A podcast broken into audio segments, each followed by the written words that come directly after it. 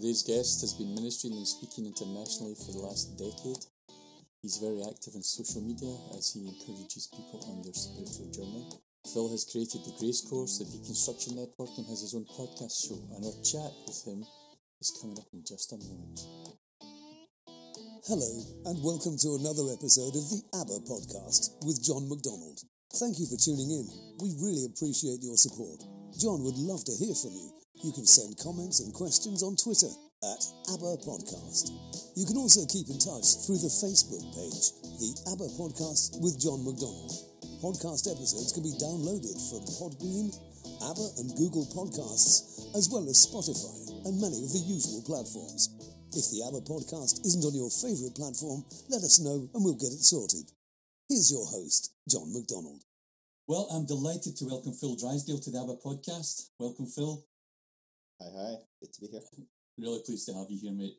Now, we've known each other for a few years, a little bit, but many of the people listening won't know who you are. So Mm. tell me, who is Phil Drysdale? What an what an enigma. Just my accent, right? Um, Oh, yeah. I you could have like a listener prize competition entry. You know, um, I don't know what you do. Win a win a day. Uh, uh, you know, at Bubbles with John McDonald. Um, is Bubbles still a thing? I was trying to think of a fun day out in Scotland. Um, my childhood was not the most exciting as There there aren't many. Um, um, I am Phil Drysdale. I don't know. I'm a bit of an enigma. I um, I grew up in a Christian home. My, my parents were pastors. Uh, born in Scotland. By the age of two, we were in England. We bounced around England quite a bit. London, the um, kind of um, Forest of Dean area, kind of Gloucestershire, that kind of bit, and then up to Scotland again, up in the Central Belt, and then down to the borders, kind of Dumfries and Galloway kind of area, and then up to Aberdeen. Um, I've lived over in America. I've lived in Ireland. I'm now presently in Manchester, in England. Um, so I've I've bounced around. Um, it's it's been a, and I'm just counting places I've been for like more than like you know four or five months at a time.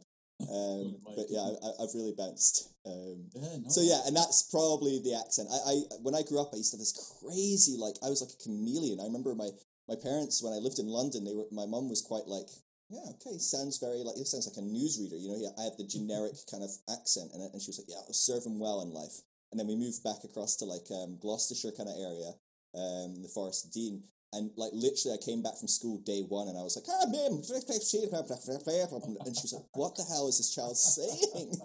um, but I, my accent had just become this whatever, and so that was me. And I became really Scottish when I moved to Scotland. Um, but then up in Aberdeen, it's a very like oil um, based economy, or it was, and so I. Uh, I ended up in an international church surrounded by Americans and, and Oh. became very American. All the people I worked with were an American Scottish blend. Um, and so, yeah, it was just a weird blend that I ended up with. And then when I moved to America for basically four years, um, my accent became a lot more American. And now I don't know, it's a bit English. Or I, I was married to an Irish woman for a few years. So, I mean, it, it's a mess. Wow, so it's Bouncing around. eclectic experience, eh? Yeah, yeah. Well, I think a lot of it came from being a pastor's kid, but the pastor was a charismatic evangel- uh, uh, evangelist, and and so he would he would get placed in these churches, and he was quite young, and I guess like they just like send you to whatever church um uh, you go to, and Yeah. um, most of the churches we went to were full of like old people that were very stuck in their ways, liked the way it was. And my dad would come in, and but he's an evangelist, and so he'd go out in the streets and he'd be saving people and doing all kinds of like amazing stuff. And he'd show up on the Sunday, and the church had doubled, you know. And so you got all the old uh, biddies in the back, you know, with their their big hats and they're like you know dressed up, and then like at the front would be you know like I don't know the town prostitute or that guy who who cheated on his wife eight years ago and now he's married to that hussy and you know all these kind of crazy like small town stories. And they were outraged at my dad. You know it's, it's like how many Uh, as, as a as a uh, as a christ follower one would hope that people would go wow that guy that cheated on his wife and you know that's amazing he's come to church no no no it was like how dare you ruin our, our church you know and and so it was quite I remember, intense I kind of remember going to, kind of to, to speak somewhere many, many years ago, and it was like that. It was just all old folks, and, and I, I was kind of saying to to this lady, um, you know, do you ever have some of the young folks from around the area coming in? And she said, Mm. "Oh no, we don't want them to know we're here."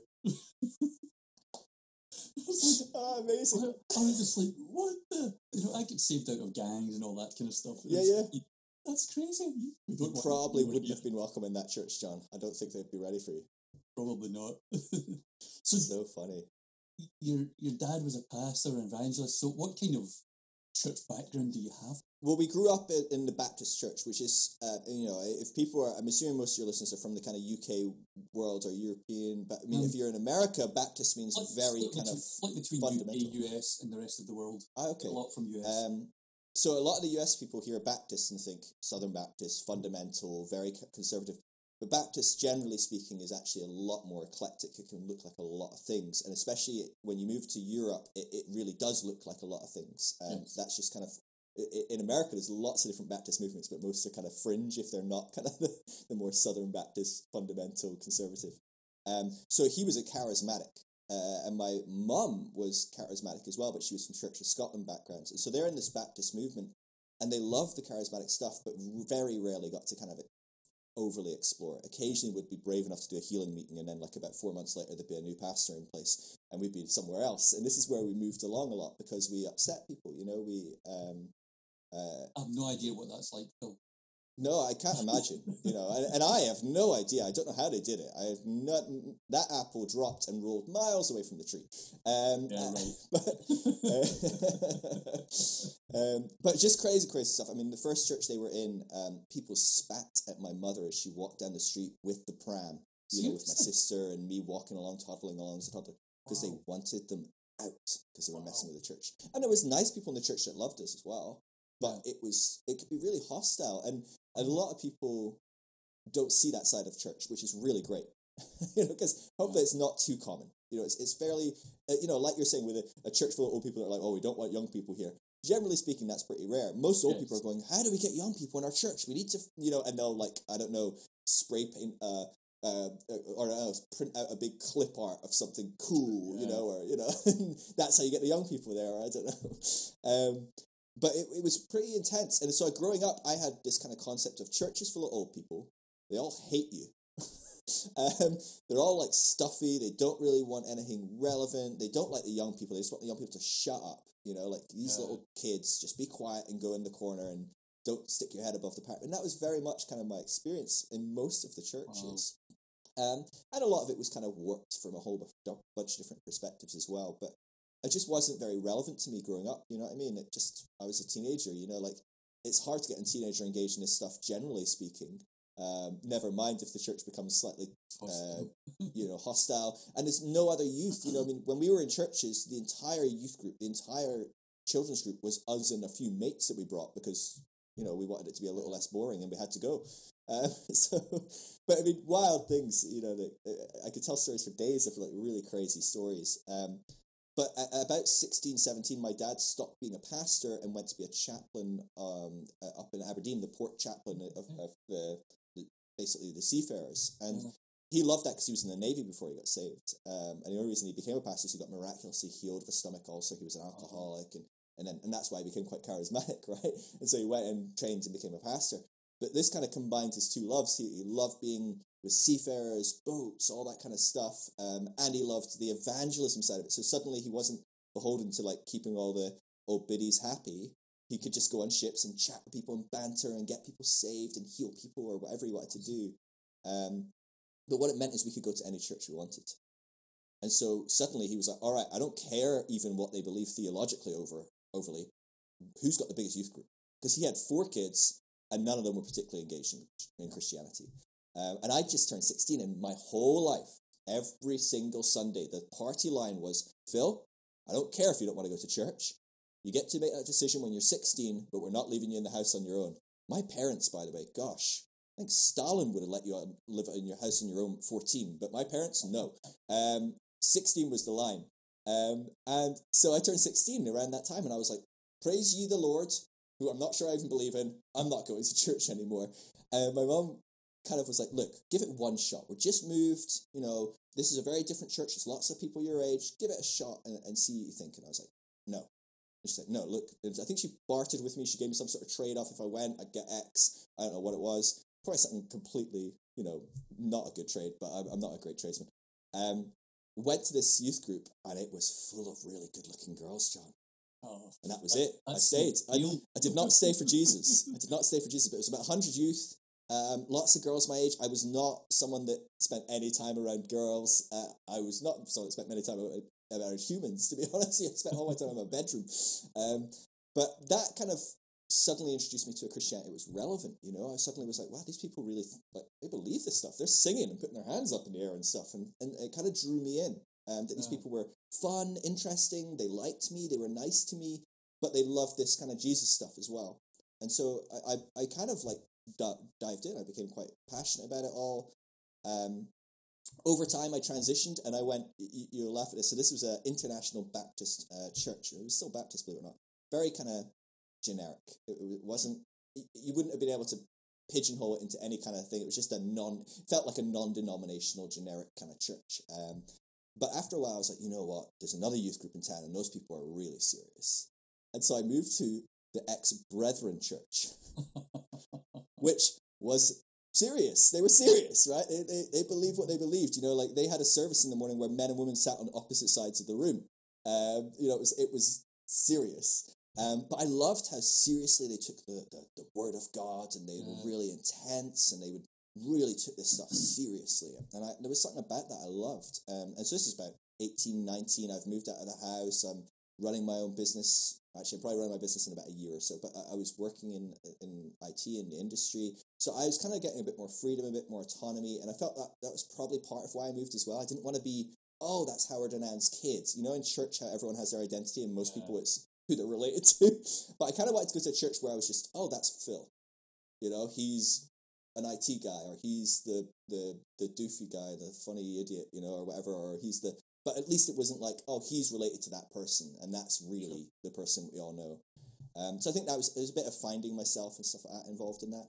Um, but I did that for a while, and I loved it. I, I- got really passionate about the Bible and stuff, but um, it didn't really click for me. I like I, there was that charismatic side that I see my parents in, and I wanted some of that. And so eventually, talk about swings, you know, pendulum swings. I then decided I'm going to go to Bethel in California, Bethel um, Church, and they have a school called the School of Supernatural Ministry. And so that's basically, um, if you were to list down what makes a, Beth- a Brethren Church Brethren, and then you literally just wrote the opposite on another column, you'd have written down the description for Bethel School of Supernatural Ministry. it was wildly opposite. Um, it was still, you know, probably widely kind of evangelical and uh, and very similar in a lot of ways. But to my mind, I was like, this is the most radical thing I've ever done. And so I moved to California. I lived over there for four years. I was heavily involved in that, and I loved it. And out of that, I started to, while I was there, I just started to question a lot of things. Of, well, this is all great. I think Bethel was the first place that taught me like you're you're good. Your nature changed when you got saved. You're now inherently good. And that was a real shock to me. I'd been taught that we were sinful, evil, rotten people, and we had to kind of just kind of keep powering through. Hope that God doesn't see you for who you are, and He constantly just sees Jesus kind of standing in the way, like a weird cardboard cutout, you know, You blocking know, wearing, us from you God. wear Esau's clothes. Yeah, there you go. Don't take your Jesus off; you'll be dust. Um, but but they just introduced me to a God who is truly good, and and that you yourself, as a saved person, that was their clause. Of course, you had to be saved first, Yeah. but we're a good person. Um, and, and that just started to unravel things because the thing is, as much as I love Bethel and I think they're great, they didn't take that to its conclusion. You know, so God is good, but then there was still questions of like, okay, but why are we working our asses off to please God then? Or why is he so upset if I do X or Y? Or why doesn't he let this type of person in the church? Or you know, or why do why does he let so many great people burn in hell for literally eternity? Like we're not talking like uh, Sheila who cheated on her taxes and was generally a nice person, but because she cheated on her taxes and she didn't say a prayer, she's going to burn for trillions and trillions and trillions and zillions of years. And like you know, we're like six hundred and eighty zillion years in, and God's like, nah, we're just warming up. Sorry, lady, you should have said that. pr-" I mean, to me, I was just like, this doesn't feel Mhm. good.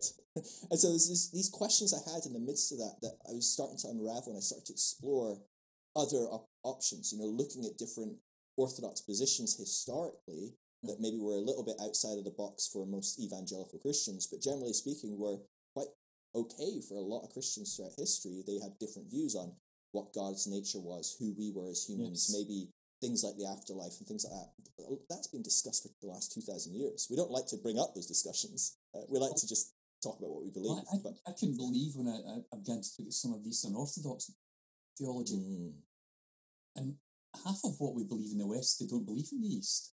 Yeah. You know, and a lot of people would say that they, a lot of their thinking is, is more directly linked to the, the, the early church fathers. That, Yeah. that's, that really surprised me that a lot of what we believe in the West isn't a universal worldwide thing. You know? Yeah. Well, there were so many factions. If you look at the early church in the first couple hundred years, we're, we're only bit by bit kind of getting introduced to this as we discover more like Gnostic texts and things like that. Mm. That, that term can work and doesn't work a lot of the time, but we discover lots of these ancient texts that were, were used as um, spiritual wisdom texts to lead Christians that were Christian communities. What's interesting is um, it's really only because the group of texts and the group of beliefs um, that existed largely today in the West, um, the reason they exist is they were the ones that people held in Rome. you know, the, the ones that were held outside of Rome didn't get a say in the matter. because Rome was the one that held all the synods and, and, and the creeds and, and established all these things. And so you did have like pretty weird fringe Christian beliefs. And and and so the the Western Church is what it became, the Catholic Church, which then became the Protestant Church, and all of that, all came from this group, kind of in Rome and a few Mhm. bits around it, came out of that. Even the Bible that we have came out of Yes. that grouping. Yeah. Um, but there, there was other texts, and they were like, mm, not that. We'll pick this, not this. We'll have that. Um, and so it, it just kind of shows how how fascinating, um, how how much history can be shaped just by a decision being made in a certain town. I mean, It's- I, I, it's. I love history. I, I always have. Um, but it's incredible how many people don't realise that a lot of what we believe today was developed perhaps only over the last few hundred years. Oh yeah, absolutely. Mhm. Some some theologies are brand new, Yeah. really really modern. Like I mean, the rapture's a couple hundred years old. The concept of um, uh, the the idea of purity culture, you know, not sleeping with someone, uh, you know, all that different stuff. That's only a couple hundred years old as well, and really only became popular about 60, 70 years ago, Well- um, which is fascinating. Same with inerrancy of scripture. I mean, hmm Very new, I- yeah. I don't know how accurate it is, but but I, I did I read an article that said that really that was just a group of guys at Princeton University who came up with that idea, Mm. propagated it, and suddenly it's the dominant perspective of, of scripture. Then Yeah. you know the, the Bible's inerrancy. It's incredible. and and it makes sense to have uh, you know when you are in a i was talking about this yesterday on my podcast with someone we, we talk about how there's structures there's certain structures that thrive on very black and white options and and and being able to feel safe and certain and secure. And a lot of us that's what we're looking for from Yes. religion. We want to feel safe. We want to feel certain. We want to feel secure. And so in those structures they tend to buy into all kinds of things that are more likely to increase their safety certainty and security. And so we were talking about it. it- This person had come out of kind of a cult background, um, and then had become a teacher, and because she was volunteering full time for this cult, and she she became a teacher, and she's sitting there in the school, and she's like suddenly realizing they're having this huge meeting, and they're getting like this pep talk rally, and she's like, "Oh my god, I've going, joined another church. They're so black and white, so fundamental, and whatever." Wow. And we were talking about these structures that are there to help create safety, certainty, security, which is what you know young teenagers need um, a lot of the time. Um, they're so easy to co-opt. You can bring in a, an idea and it will flourish in that environment. And so church is a place where certain things will flourish and, and something of an authority that, that tells you what to do and how to do Yeah. it will flourish in that environment. And that's why when you look at the statistics of pastors and leaders, excuse me, there is a massive increase in how many narcissists are pastors Yeah. compared to how many narcissists are the average human. Um, it's just a completely different number, you know. Um, but it's not that um, pastoring makes you a narcissist. It's that pastoring is a is a role that welcomes in a narcissist, someone that is that kind of position. Um, it's, it's just a natural byproduct. It's, it's Um, interesting, isn't it? yeah. You're, you're talking about those structures because the, the things that feed the structures of the systems actually prey upon basic human needs of acceptability, of belonging, of security. You know, it, it kind of preys upon those things. Absolutely. Really, It's, really it's, it's a warped, twisted component of something that's very healthy and good. You know, we all need that. You look at any kids as they're growing up, they need some of that in, in certain stages, right? And uh, we, we want them to grow up and evolve and become more independent as they as they move on. Most of us, um, but you know, we want them to go through those stages. But that stage can be really abused, and you see that in parenting. Some parents really abuse that that um, that capacity for a child to just be looking for some sort of safety and security. Yeah, there's a difference between guiding someone through something, isn't there, and controlling Mm. their, their behaviour. Absolutely. There's a real, I don't know if it's a great difference, but there is a line where you cross from guidance into control. Yeah. Um, Well, sometimes I think on the outside it looks the same. Uh, I think even at times it it, can do. it's it's an internal kind of reality that exposed uh, exposes where some people are. I think a lot of times it looks very different as well. I think, So think- I've certainly seen both. So do you think the difference between that, the guidance and the, the control is, is a heart issue then? A, a condition of heart? I'd say so. Whether I believer think or not believer, is it immaterial, but just the, the condition of that Yeah. person's heart? I think generally speaking, it's the intention of love and and um, freedom for the other person. Uh, I think it can look very different. though. I mean, I, I think we've all seen someone and gone, "Whoa, that is not healthy," and we've seen other things and gone, "That looks really healthy," and I'm pretty confident it is. Without really, we never know the person's intent, yes, right? I mean, people can tell you their intent, but we never really know. true. Um, so it, it's a tough one to diagnose. You know, you can't diagnose internal issues. Generally speaking, you you have to wait for people to be able to do that themselves, and sometimes we're not able. We, we, No. We're just not in the place, and um, and that's the sort of thing you have to to wait to feel out and see kind of unravel anyway.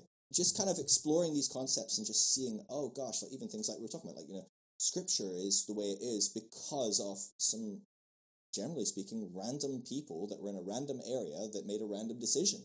Um, and it is when you look through like kind of their their the the cliff notes of the meeting, you know, it does feel a little rat. It was like, oh, should we put this in? Nah, um, mm, maybe there's some books that almost got in, and we look at those as the utter heresy, like the most evil books that you could ever imagine, and they were like this close to getting in. And then other books that you're like, oh yeah, no, absolutely.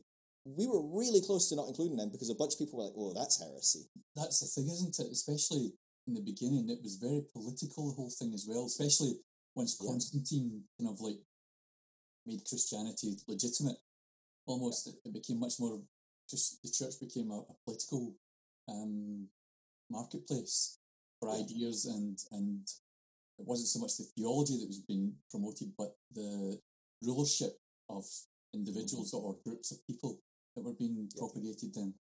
It became a mechanism for the Roman Empire. Like th- one of the most obvious ways to see this is you can look through ancient texts. We, we have quite a bit of writing from the first couple of centuries before um, Rome kind of became the kind of movement that church uh, was attached to, and there's never any qualification of any violence being allowed. It's just not allowed. The, the early church was radically non-violent to like to a fault in, in some people's opinion. Like it was radically it, to the degree that if it, there's a, one of the earliest church documents we have.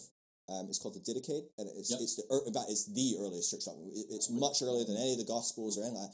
And and in it, it, it, in some translations of it and some some copies of it, it seems to suggest that if you are a soldier, you must renounce being a soldier to get saved. You can't you can't even be a soldier. And there was even questions in the early church of if you have been a soldier, can you be saved? So uh, we talk about that, right? It's kind of funny today because we're like, Mm. oh, you know, like even if you're a you know a pedophile or a murderer or anything, like you, you can get saved and clean. But the early church was going, well, yeah, but he served a term in whatever, you know, like um, it was a really really huge deal for the early church. Now once the Roman Empire takes over Christianity. I mean, how did the Roman Empire become the Christian nation? Well, the story is that it was all because that God gave them a ba- battle and they won because they placed the cross. And all saw the cross in the sky and all that. Yeah. Exactly. Whether that's real or not, or it's, it's certainly a very good. Um, I know, I story. know Const- Constantine gets a hard time for that. You know, I mean, I remember writing an essay at Bible school mm, uh, about how awful Constantine was because he did this. But actually, he just did what all of the other rulers of the age did. They adopted the God who gave them victory. Yeah, absolutely. And we all do that. Who are we kidding? If your name is Sally and you're 50 years old and you're a Christian, odds are you're a Christian because God gave you victory. Whether it was he got my life sorted out, whether it is I'm going to get to go to heaven and not go to hell, whether it is oh he you know helped me and my family or whatever. We're all doing this in a tit for tat dynamic to some degree, right? no one's no one's going oh that's the absolute God. We'll follow him even if he's a monster and he ruins my life. No one signs up for that one. You know. Um, so at some level, we all do that. You know, I think I Yeah. think you're right. We we demonize someone for operating in the world that they knew. That's how gods worked back then. Is the gods gave you victory, and the god and, and you would switch and change your god as well. If, this god's not working anymore. We're losing battles. That god seems to win. Let's go and join his crowd. Yeah. That's I mean that's the story of the Old Testament, right? They're constantly doing that. That's why they're constantly up a mountain Well, burning that's kids at a totem or That's kind of how it worked when I ran with gangs in the seventies. are you burning kids at totems as well. We're we were always getting beaten up. Let's join them. Yeah, absolutely. Well, it's just human nature, isn't it? We want to be on the winning team. Um, Yeah. Absolutely. So it, it's just a it's just a fascinating dynamic that we can see shift and change. Um, doesn't mean that they weren't right. Doesn't mean that whatever. I mean, like I think that's the thing that we're so we're so anxious about hearing how our faith has changed over the years because we we have this idea that there was an absolute right time where everyone had the right idea, and if we just know that one thing, and hopefully it's me and my church today. Um, but if it was some other time, I'll, I'll just believe what they believe. But you look at the early church, there's so many factions and they're all bickering with each other. Even the New Testament is largely a bunch of bickering about different groups of believers and how they talk, talk calling each other false prophets and apostates and all kinds of things. Like it, it, we've always been like this. We've always been trying to figure it out. You see that in the Old Uh, Testament even.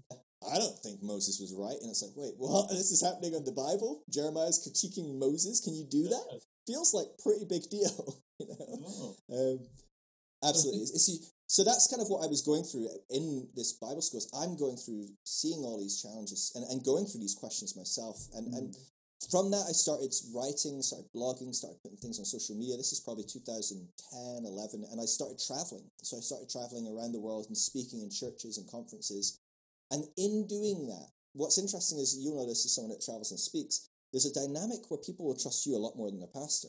Um, so they come up to you at the end and they're like, listen, John, I'm really struggling. I don't know if I believe in in uh, violence. I don't know if I believe in hell. I don't know if I believe in the inerrancy of Scripture. Or I'm not sure. I've got a gay son and I don't see it being a problem, or whatever it is. And I, people would confide in me these things, and a lot of them were really struggling with church, how church worked, the theology of their church, um, and it woke me up to the fact that this is a huge thing Oh, yeah. really huge. Everywhere I went, I was speaking to dozens of people, and sometimes the church was only a dozen people.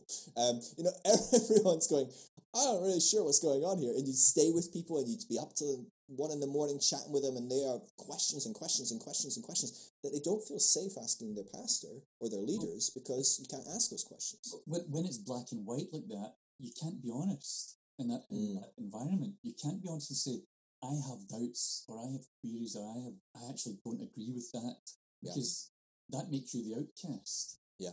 Well, you go from being in the black to immediately going in the white. There's no grey area to exist in that Um, concept. And so that that again is part of that system preying upon basic human needs to be accepted and to belong. Um, in order to feel those things, you have to do what I say. You have to believe what I believe. And It's, Yeah. it's quite dangerous. No, it is. It really is. And so I guess in that, I found that there are, if you look at the, the global church, there's a pastor for everyone and their mum who's quite happy with the church and quite happy with the theology. And there's lots of people that are there, and that's great. I really love when people's religion works for them and helps them connect with the divine, connect with themselves and with others, and, and live in a healthy spiritual wholeness. Um, but there's a lot of people that aren't feeling that. And they've got these questions, and they're waiting for the next visiting speaker so they can kind of just grill them with some questions, and you know, or whatever. And there's not many pastors for those people. Um, and, and they feel very lonely, very isolated. They don't know who it's safe to talk to about these things, you know, because if I talk to Jeff, who I'm quite close friends to, and I tell him that I'm, I don't actually have a problem with my gay son or whatever it is, well, what if Jeff does have a problem with that, and then he tells the pastor, and then that comes out, and it's a big issue, and I have, and I'm no longer allowed to be a, a worship leader or a kids pastor or whatever I am, you know. There's all these dynamics Yeah. that people are just desperately needing someone to walk with them in this, and so. Maybe- I kind of even on a- transitioned quite hard from where I was, Yeah. um, in that I was going into churches, teaching what I believed, being very black and white, and like, hey, here's what I believe. Sometimes that was different, and it moved people in a certain direction. Sure. But I decided, you know what, I'm going to stop teaching what I believe because that's not massively important, and I'm going to start helping people figure out what they believe. And actually, them believing what I believe is not important either, because what I was finding in all of this was God lived in the grey anyway. Yeah. God didn't really care about the black and white. Because ultimately, even our black is grey and our white is grey anyway. We, we have not uh, figured out the absolutes of these two options anyway. If you Sorry. find yourself in a place of mystery, that's probably where God is. Yeah, absolutely. You'll see shadows of him in the black and white, but when you come into that place of mystery, that's where he is. Because how can we how can we know God? If God really is infinite and we're not, how can you ever truly and properly know him? There must be elements of mystery. Absolutely. Well, God is infinite. It's, it's ineffable. It's, it's like a toddler with some crayons trying to draw the sunrise. You know, it's like you will be able to probably tell at the end, go, oh, he drew a sunrise. It's not a sunrise, though, is it? Let's be honest. No, You'd be terrified if that came up over the horizon. The trick, the trick is, Phil, you don't say, oh, that's, you say, tell me about your picture. there you go. Eke it out. Eke it out. Yeah, but I mean, uh, this is like, I mean, we are trying to describe the ineffable. We're trying to describe that which cannot be described, that is bigger and, and broader than anything. And, and this is a concept of Jesus that he comes to reveal the invisible God that we're guessing about. Um, and even then, we've got 40,000 denominations in the Protestant movement that tell you different things about who Jesus is. So even that didn't particularly work at the end of the day.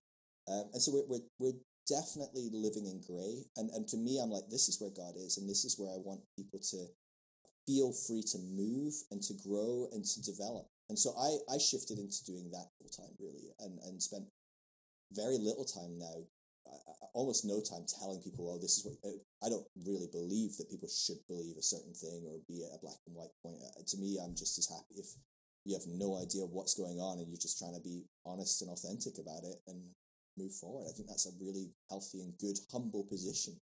Um, I think God respects that a lot more than being the Pharisee that goes, "Oh no, I figured it all out," and let me tell you, right? I mean, what an arrogant position that I, I was for years and years. I, I used to know everything there was to know about God. I've just I've forgotten Mm. most of it. yeah, absolutely. So, I mean, obviously, you, you're talking about what you're doing now. You're you're helping people to figure out where they are in relation to God and, and ideas about God. Now, I've heard a term for what you're doing. Uh, some people call it deconstruction. What what does that actually mean? Sure. I mean, it's uh, terms and labels are so problematic because they immediately put people in categories, right? You throw out a term, oh, you're a Tory, you're a, you're a Democrat, you're a whatever, you know, you're knows, a, a Baptist. You know, we immediately go, oh, I know who you are now, and we don't have to get to know the person anymore, right? We can just put them in our little box of what we think Yeah. they are. Yeah, Um, and so I think a lot of times it can be problematic, but generally speaking, this whole movement has had a whole bunch of different labels over the years, and deconstruction seems to be one that that uh, clicks with a lot of people. They they seem to want to identify with it. I don't really care what people call themselves or which labels they identify. Uh, from a, a technical uh, perspective, I, I work with uh, research in this group as well. I'm working with a UK company doing IDO research, doing research on the deconstruction movement. Why are people leaving Oh. churches? When, when do they leave churches? How long? Why? When? Where? Uh, you know, everything and anything we're trying Oh, to eke out. the results of that and engage with. you on their own.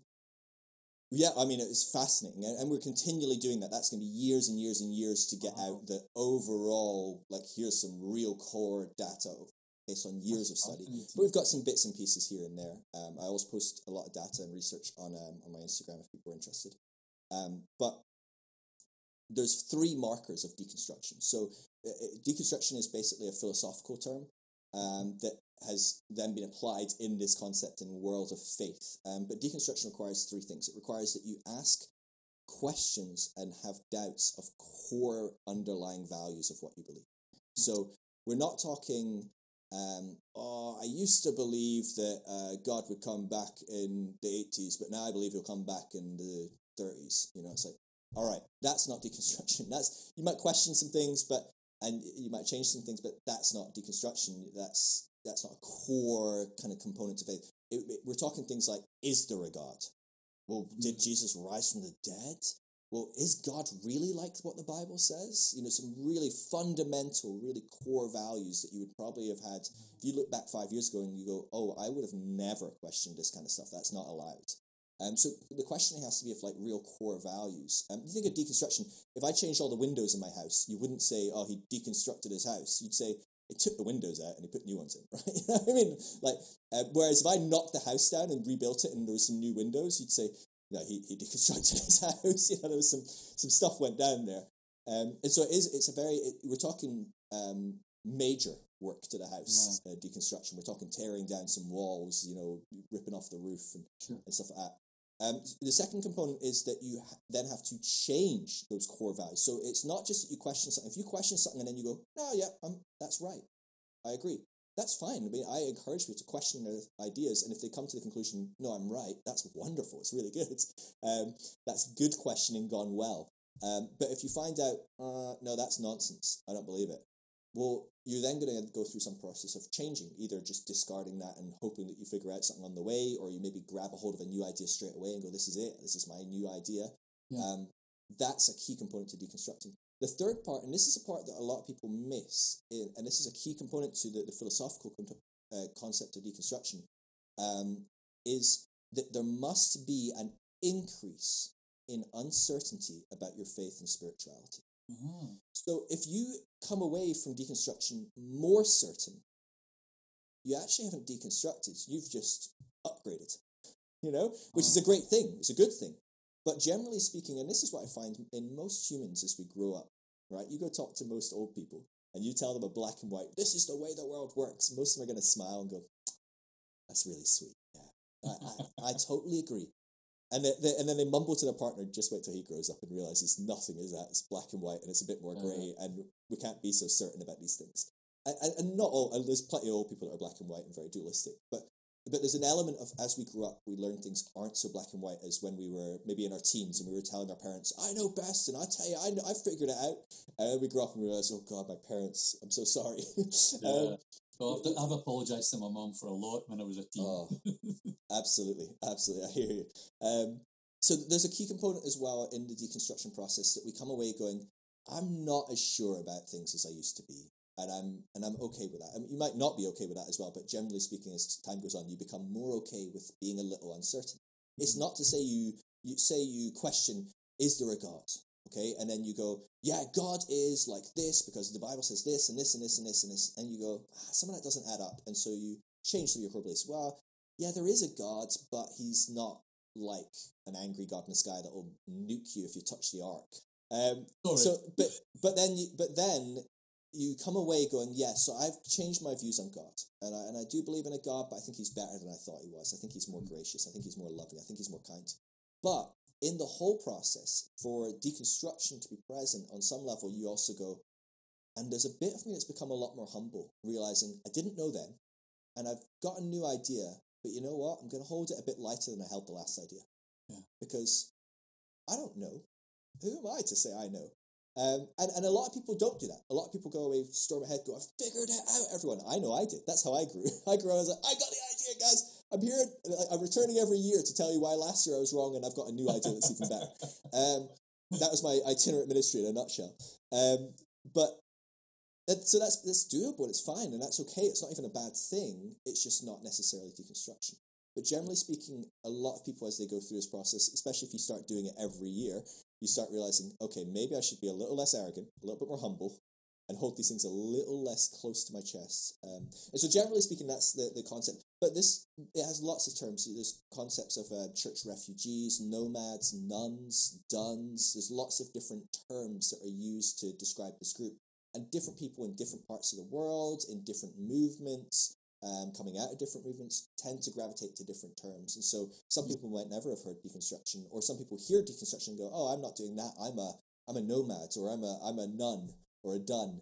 Um, And they don't realize that there's actually a lot of overlap in these kind of concepts. Uh-huh. Not necessarily always, you know, a lot of people in our research, we find some really interesting stuff. So people used to conflate de-churched, which is people that leave church, Yeah. with deconstructed. And what's interesting is that we found that 34% of people that deconstruct remain in churches, which is a huge number to me. It- a it shocked me, and I worked with this group for about ten years now, and I was shocked.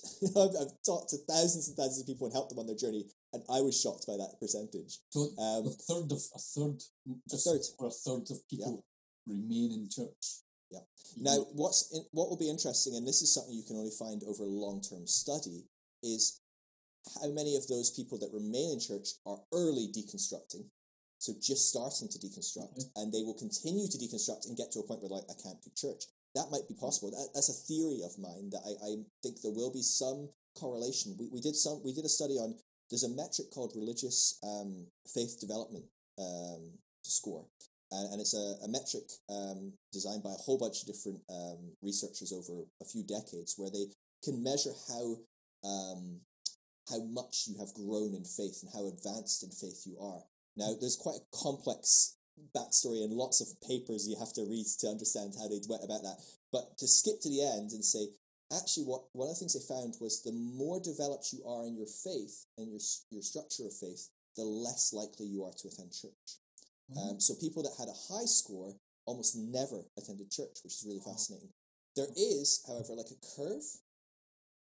And so as you grow in your faith, you, you, you do see people who don't ch- attend church or aren't part of these religious institutions start to become more attached to, and it's not Christian, this metric, it, it works for Muslims, it works for all sorts of different things. But as people become more and more and more involved in their faith, because what we find, generally speaking, is people tend to become quite static in their faith, right? This is the problem. Uh, Pete Enns talks about the sin of certainty. Uh, Greg Boyd talks about this as well. And he talks about the opposite of faith is not doubt, it's certainty. And the problem with certainty is you never can grow, right? You can't grow in your faith. You can't find out new things about God and, and develop if you go, well, I already know about God. I don't need God to tell me something new about him. I know about God. Um, and so actually, it's only those that open up to uncertainty, open up to doubt, ask the questions, those are the people that will continue to grow in their faith. And so a lot of people go up that bell curve and then just stop and they don't grow in their faith. But people that do grow in their faith often come out of church. Now, it's not to say anything negative of church, it's just to say that church, generally speaking, is built for the people in the bell, uh, in, in, in, the curve at the top. Um, and so it's not be- built for people that aren't Christians, right? It's built for people that aren't Christians to become Christian and, and live a good Christian life. But it's also not built for people that start questioning some of the core elements of Christianity and growing and, and growing beyond maybe some of the boxed in components of what God mm-hmm. can look like and the faith can look like. So there's all sorts of different interesting data about these kind of uh, things for sure. Um, oh. It's an interesting world, and, and it's the fastest growing religious uh, or spirit. I don't want to say religious; it's probably not fair. It's the fastest growing spiritual movement in the West. Wow. Is people deconstructing their faith, whether they use that term or not. Uh, and so, just I don't have the data on, on the UK, unfortunately, but in America, the data is that 2,700 people every day leave the church. And that's not like to go find another church, that's a permanent, I am done with church. However, 78% of them, so about just over 2,000 of them, all maintain that they have some form of spirituality still and are growing in their spirituality.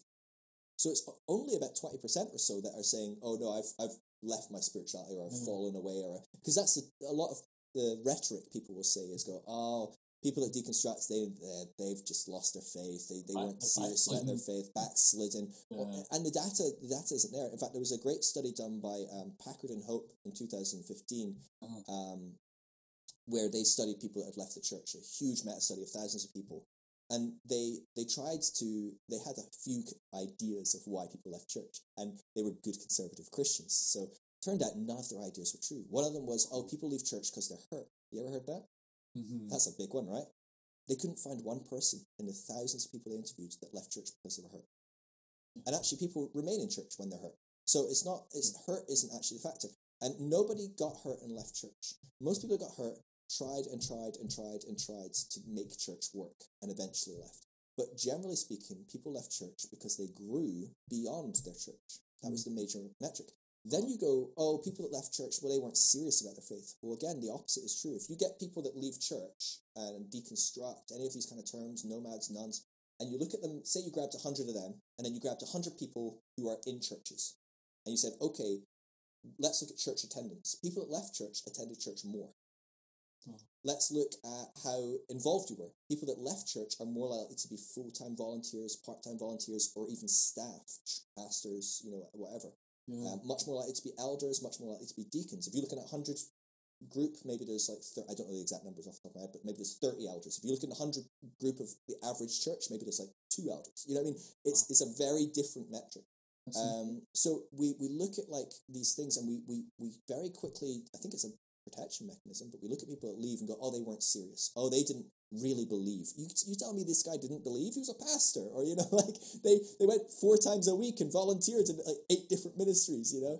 Um, you can't say they didn't have faith. And also, it's kind of like you're kind of like ragging on yourself, right? Because you're like, oh, this person was in my church for 30 years, but they didn't really believe. I'm like, what were you doing? yeah, like, Your ministry wasn't good- very good then. no.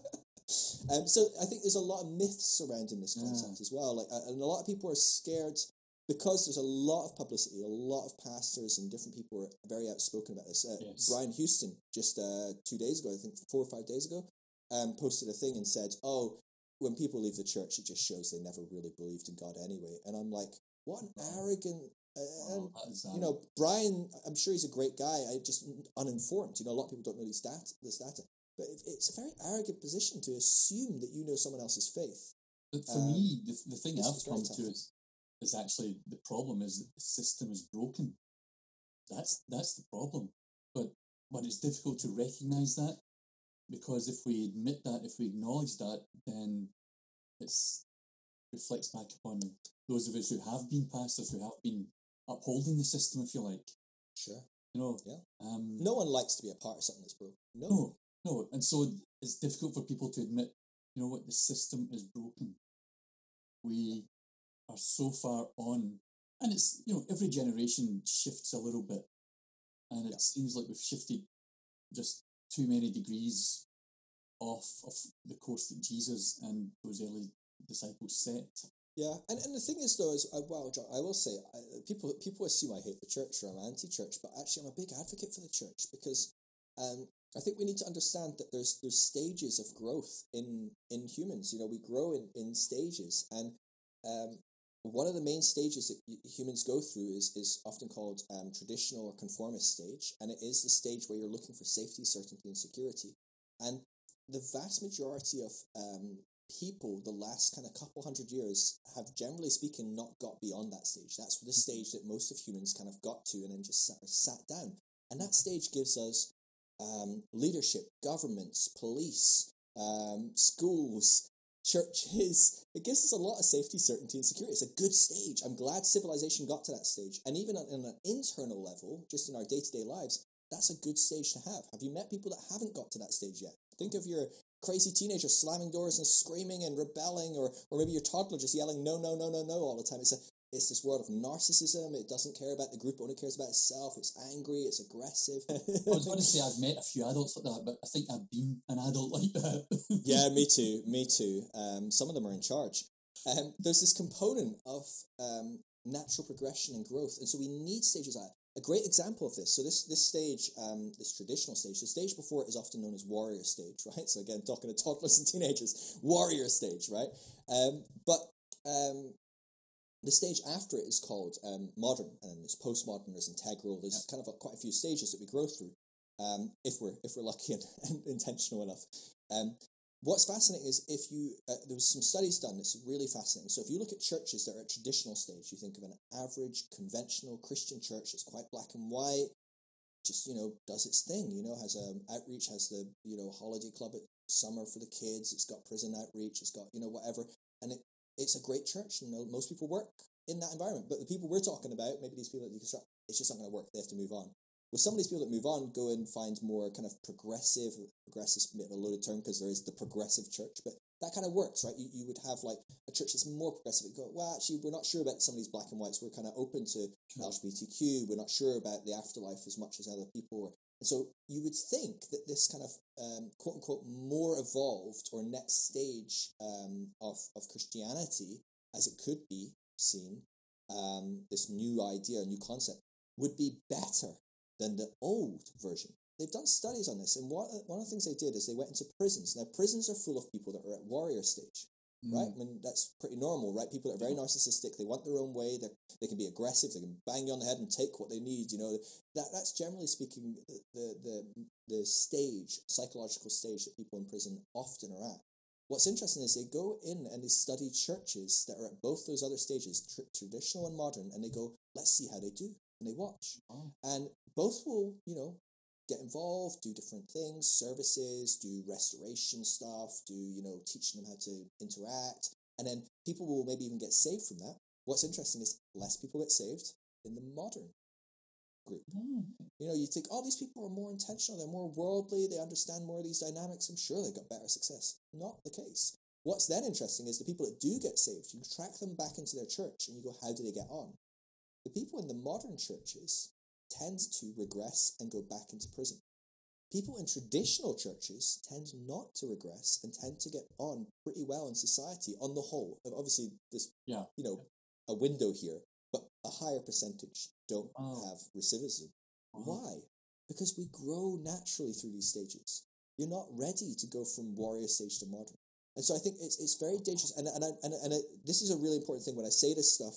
This is not out of an elitism hierarchy. It's very easy to hear a, a hierarchy go, oh, so you're saying progressive churches are better than um, conventional churches? Well, actually, I'm kind of trying to tell you the exact opposite at times. Um, it's, it's that everyone is at a stage, and it's just a stage growth. You wouldn't say a teenager is better than a seven year old in the same way that you wouldn't say um, that a 50 year old is better than a teenager. It's not that way. Teenagers, I tell you what, probably run faster than the 50 year olds. It's just different stages of life with different skills, different pros, different cons, different requirements. Um, and so I think it's really important that we value the church and what it brings to certain people at certain stages, right, in that bell.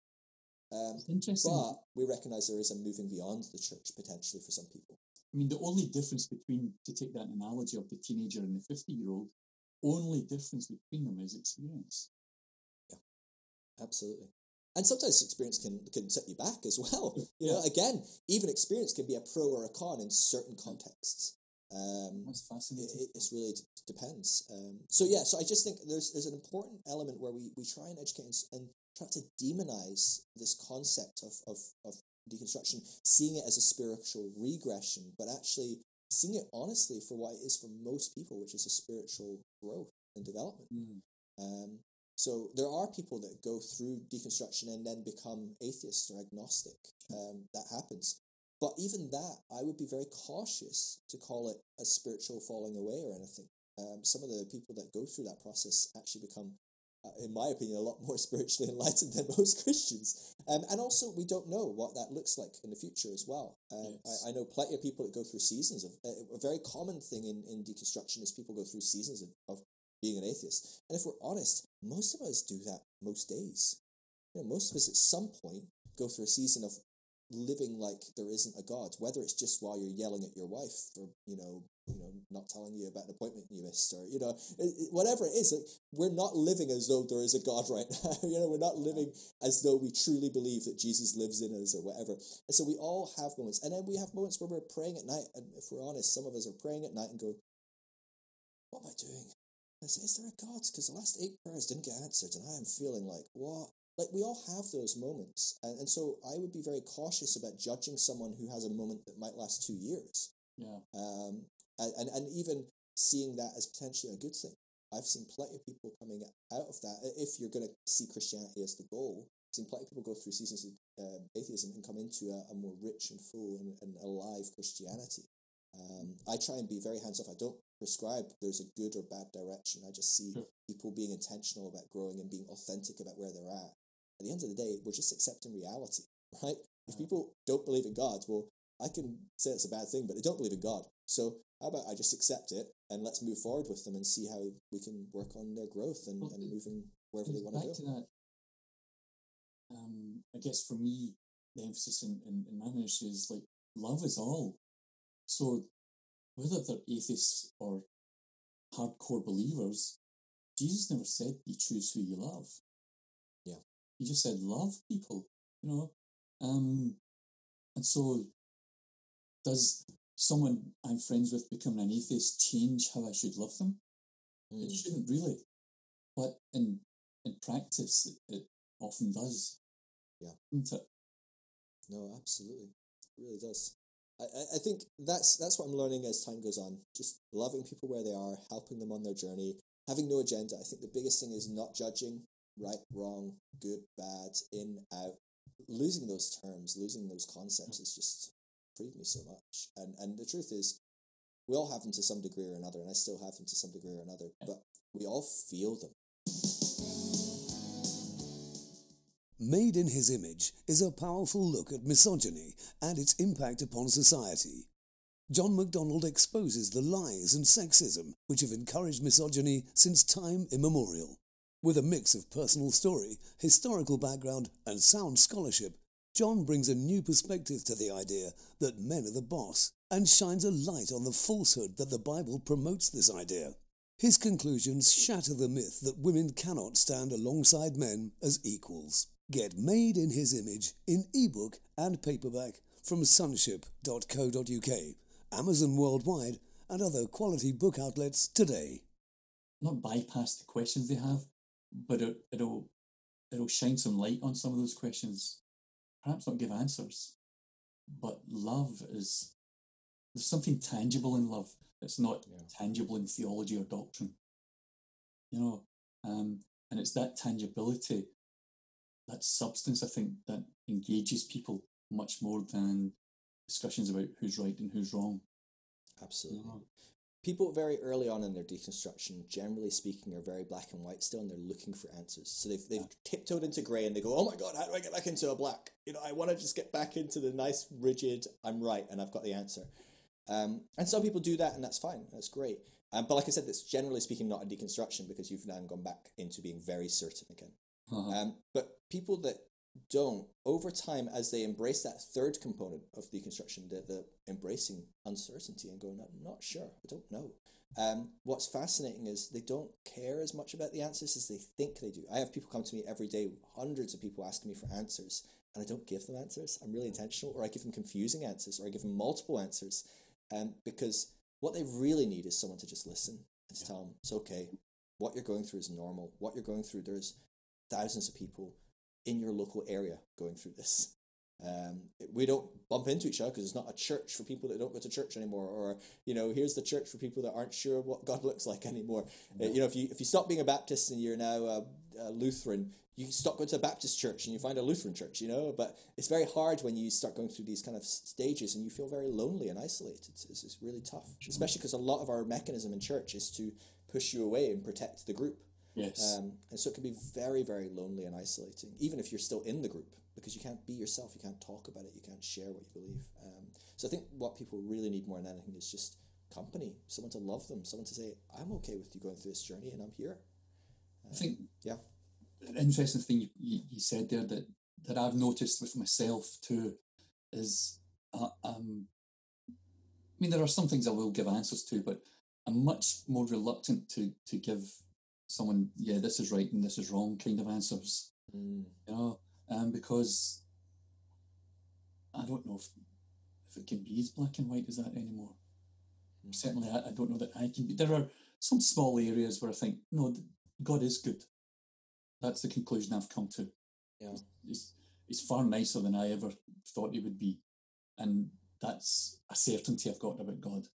But there are other areas where I say, well, I don't know.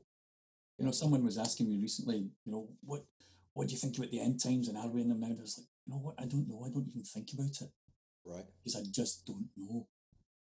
And I'm okay holding that. I'll find out when it happens, if it happens. you know?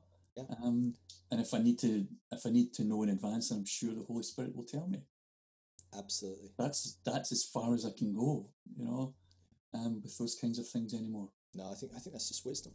I think it's, in my opinion, and, and maybe I'm just arrogant in my uh, opinion. I don't know, but I, I think that's wisdom. Um, uh, I think it's just recognizing that we don't know all the answers. Maybe we're setting people up for failure.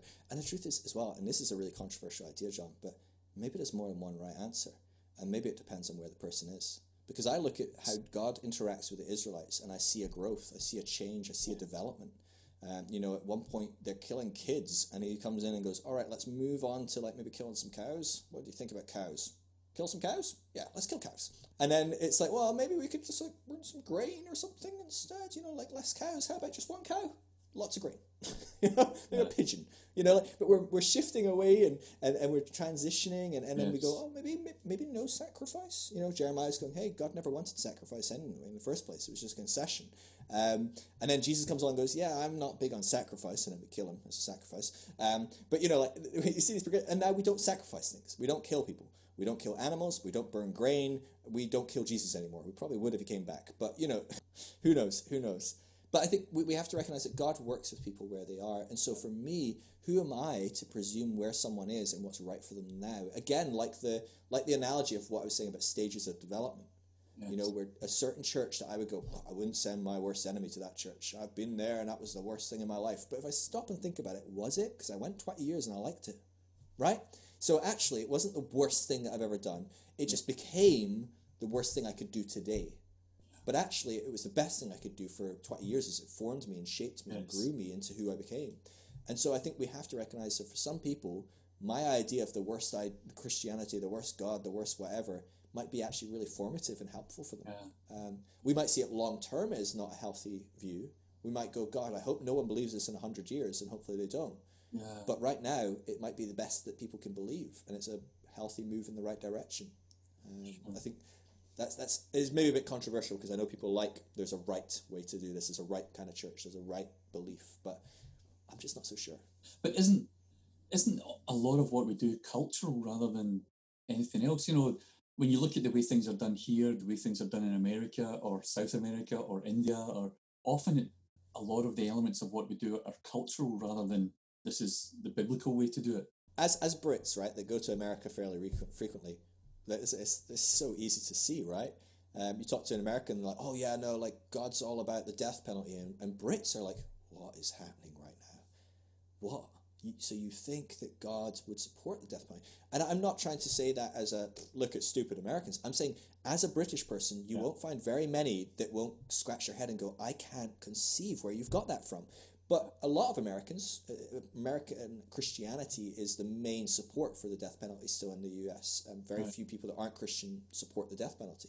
Um, Oh, that's interesting. so, and I don't know, I don't overly know the ins and outs of why. I think there's a whole bunch. I saw a senator, he posted it last week. I don't know if you saw this, it was floating around, it was quite funny, but he was saying, we need to keep the death penalty in place. The truth is, without the death penalty, Jesus, our Lord and Savior, would never have become our Lord and Savior. And I'm like, are you planning on killing him when he comes back? Like, what? why do you need the death penalty still? Oh my but, goodness. but, but there's different views that I'm like, I can't get my head around that, but you, you have.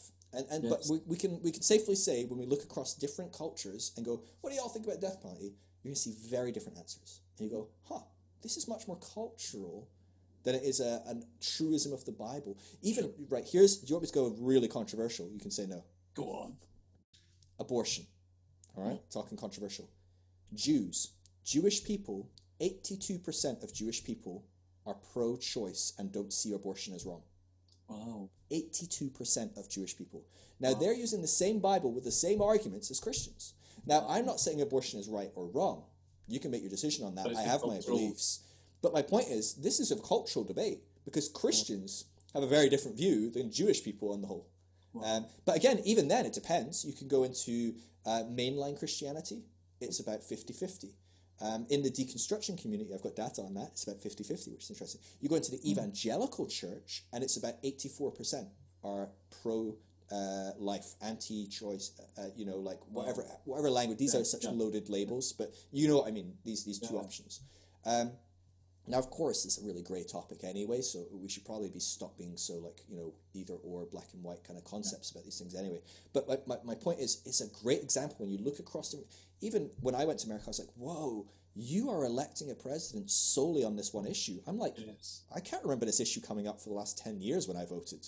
Like, right? I mean, you're in the UK as well. Like, all the different elections we've had, where did you read a, a policy on abortion? Did, did you see one? I In the manifestos? I just don't don't, recall recall seeing seeing it. it. Um, and so it's not to say it's not important to Christians in the UK, and some people may even vote thinking, oh, this might shift a vote a certain way or, or, or it might change the policy on abortion. But it's not the single choice candidate option, you know, like in the same way it is in America. And, and it's the same in um, very Catholic countries. It's very, very uh, Yes. uh, important. So you look at Ireland, suddenly it becomes hugely important again, or South America, it's a very important conversation. So it's just to say that these topics, we can use the Bible to inform us, we can use our Christian faith to inform us, we can ask the Holy Spirit to lead us, but we must recognize that culture is playing a part in these conversations Sure. because we just need to look at another culture and go, oh, they're having a different conversation about the same Yeah. thing. And that's fascinating to me. Um, and I think we should be, again, quite humble when we when we find that. We should go, hmm, maybe Well, it's one of- then. it's one of the things I find fascinating because I look at some of the things that in some con- Christian communities in one country, this is this alcohol is evil. Mm, No one yes, should ever good drink example. alcohol. If you do, then you're not following God.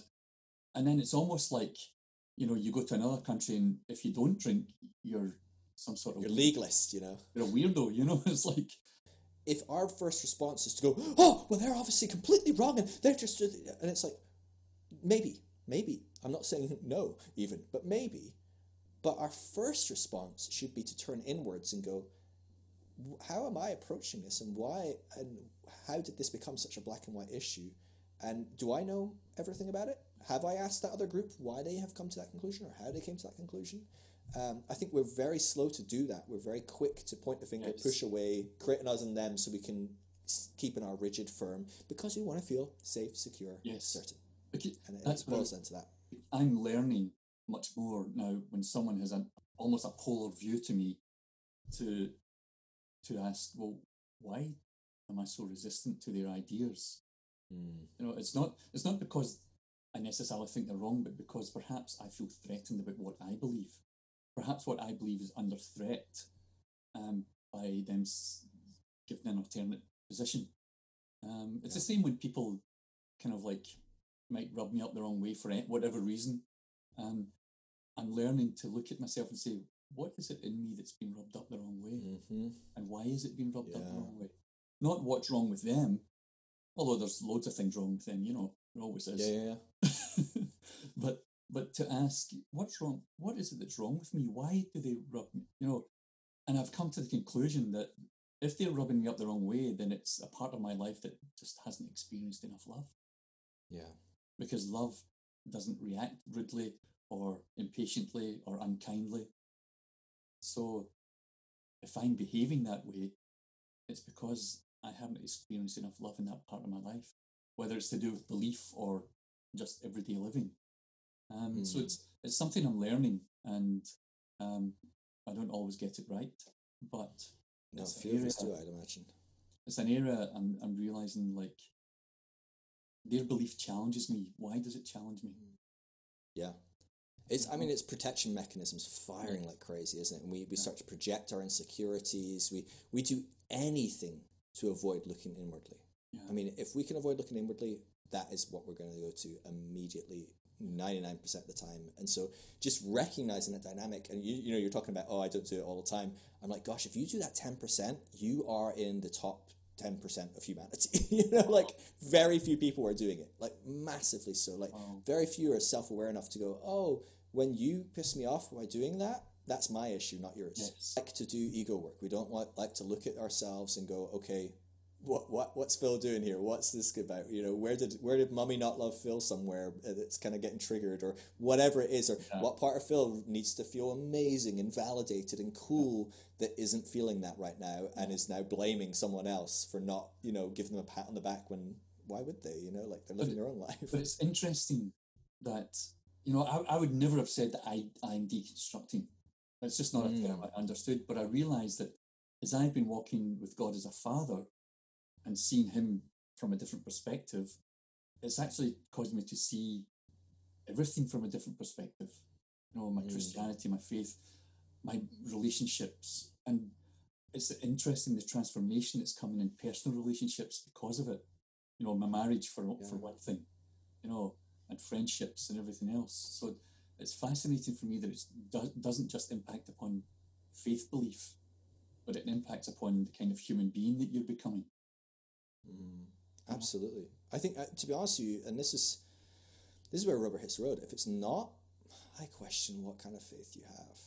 I mean, it might be helpful for you, and that's wonderful. But I'm like, it's not a faith I would want to be involved in if it's not doing the work that changes you. That if, if you know, it's funny. I've, I've been doing um, some real deep inner work that is not fun and is is really challenging.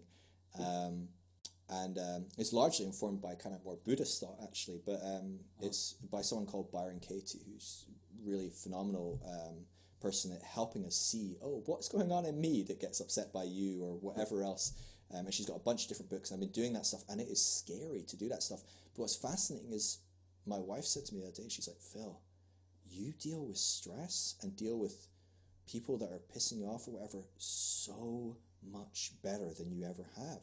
Now, my immediate thought to that is like, oh, geez, how bad was I? right? You know, like, I'm like, gosh, you notice you must have really been thinking, God, Phil needs to take a chill pill. We're going let's dose him in his coffee or something. Um, but my second thought was, this is working. It's working that my my my my instinct is now maybe 2% of the time to go hold on let's look internally someone did something the other day and i was just like i was it was making me so frustrated i was getting really upset and, and it was a stupid thing and i'm like phil what is happening right now? Why on earth are you upset by someone, I don't know, telling a story when you wanted to tell your story? Or Yeah. why are you upset when this is happening, when you wanted this? Or, and it's really us fighting reality, right? We're, we're wanting life to be a bit different than what it is, but you can't change what reality is. So the only thing you can change is your response. And it's just been amazing to see that change. Um, and that's what I want to see. I think that's the thing. My point being the fact that my wife looked at me and went, "Oh, this is working." The thing is, if people aren't looking at you as a Christian and go, "Oh, this is working," if you're the same person you were thirty years ago when you got saved, guess what? It's not working, No, it's not. right? Um, and I think that's true of a lot of people. It was true of me that maybe I grew bit by bit here and there occasionally, but generally speaking, there wasn't radical change in my life um, as I was a conventional black and white evangelical Christian that kind of just ticked all the boxes and went got by. I wasn't being in, inwardly transformed particularly. Well, the, the problem is black and white makes you inflexible, doesn't it? Yeah. And so I think to grow, you need to be able to bend a little bit more. You know, inflexibility will eventually, in a storm, will cause you to break, whereas flexibility will, will allow you to bend and, Yeah. and spring back. You know, and I think the black and white makes us inflexible uh, and unable to unable to develop. This is interesting because this is a key component um, that occurs during deconstruction as well. Is a lot of people do break. They don't. They don't have a nice gentle bend and go. Oh, maybe I'll like have a look at this. Like I would say, the vast majority of people deconstruct. It's extraordinarily painful, extraordinarily scary, um, frustrating. But because they're black and white, so they go, oh. Uh, the Bible is the Word of God, and I know that because it says it, and that's the truth, and that's how I know God is good, and that's how I know there's a Jesus, and I know that. And then suddenly you read a paper, and you go, oh my God, the Bible is the Word of God. That's not true. Like, what does that even mean? Like, what's the Word of God? And oh, so we, I'm saying that means, eh, you know, inerrant. But what is inerrancy? That's quite a new idea. And You start looking at this, and then you go, well, screw it. Everything's wrong then, because you're black and white, right? So if that's wrong, then everything's wrong. Whole world collapses. You you don't have a God anymore. You don't I don't know what you're doing with your life. You, you have so much regret of like what have I been doing the last thirty years? Sure. And I think it can be a really painful process. It's a very grieving process. that You lose a lot of things in the process of deconstructing as well. A lot of people. Um, you maybe rebuild, and, and almost everyone does rebuild at some point, but it can be a really intense process. Wow. As I, as I was saying, you know, my own journey of reshaping my theology and and changing my perspective of Christianity and everything else really came about because I, I began to experience God being a father to me um, back in, well, 15 years ago now. You know, and it's interesting you said about questions that and wanting answers because I had lots of questions. I grew up, my dad was disabled, he died when I was 11 years old, all that kind of stuff. And I had lots of questions about the goodness of God because of that. Grew up in the Catholic Church and Jesus is nice and all of the rest of it. And but when I heard him call me son, I stopped looking for answers. He mm. never answered my questions, but they just became the questions became irrelevant as I began to find a connection with who I am in regards to who God is. Yeah. Um, I'd never heard the term deconstruction, but essentially, uh, for the last 15 years, that's the process I've been going through and experiencing. And I think I- I listened to your podcast. By the way, folks, if you're interested, Phil has a podcast, The Phil Drysdale Show. Have a search for it on any of the podcast platforms, and you can hear lots more uh, of this experience of deconstructing with people that Phil interviews and things that Phil is, is saying. But it, but I listened to to one with Martin Fell, Okay, yeah, yeah. and Martin said that he'd noticed that those who experience Father's love have less of a struggle deconstructing the those who haven't had that experience. Uh, I mean, do you have any thoughts on that? Is that something that you've Yeah. thought about yourself? I think, generally speaking, I mean, there's the whole um, truism that you know you, it's hard to argue a man out of his experience, right? And so I think a lot of people's faith is quite intellectual, it is um, whatever it is. Um, but once people have these kind of profound experiences, so something I'll, I'll share in a parallel that I think is really interesting that I have a bit more data on is that people that grow up in charismatic or Pentecostal churches. So remember, I was saying that a lot of the time when people um, deconstruct, they go through um, seasons of agnosticism, going, I don't even know what there is, I'm not really sure what I believe, or even atheism, going, I believe nothing. And some of them can come out the other side, um, and others just stay in that place. Uh, a lot of people come out the other side into some kind of spirituality, generally speaking. Um, what's interesting is if you look at people that are charismatic or Pentecostal, very, very few of them, like almost none, go through atheism. They might go through a season of agnosticism, going, I don't really know, but sure. they very rarely go, there's nothing in this universe. It's just all material reductionist, this, this, this. Yeah. Why? Because they've seen miraculous things they can't explain, and it's a very tangible experience for them. Yeah. Now, some of that's anecdotal. It's not all hard data, but sure. um, there is data there um, that I'm kind of like extrapolating, and we're just building more and more as time goes on. Hopefully, uh, we'll get more clear cut data on that. But I think it points to the same sort of thing. Uh-huh. Why would someone with a, a, profound impact with a with a divine being that they see as Father, that loves them, that accepts them as they are, that has shown them how loved they are and how they can love others and how they can connect with the divine in a beautiful and safe way without fear, without judgment. Um, it's not likely to be something that you let go quickly of. Yeah. You might let go of a lot of other things, um, but having that bedrock, you know, I often yeah. talk about, you know, you start deconstructing a house, you maybe inherit a house from your grandma, right? And this is, you go to the same church your family's always gone to, right? So you inherit their house when they die, and you look around and you're like, good God, this place is a tip.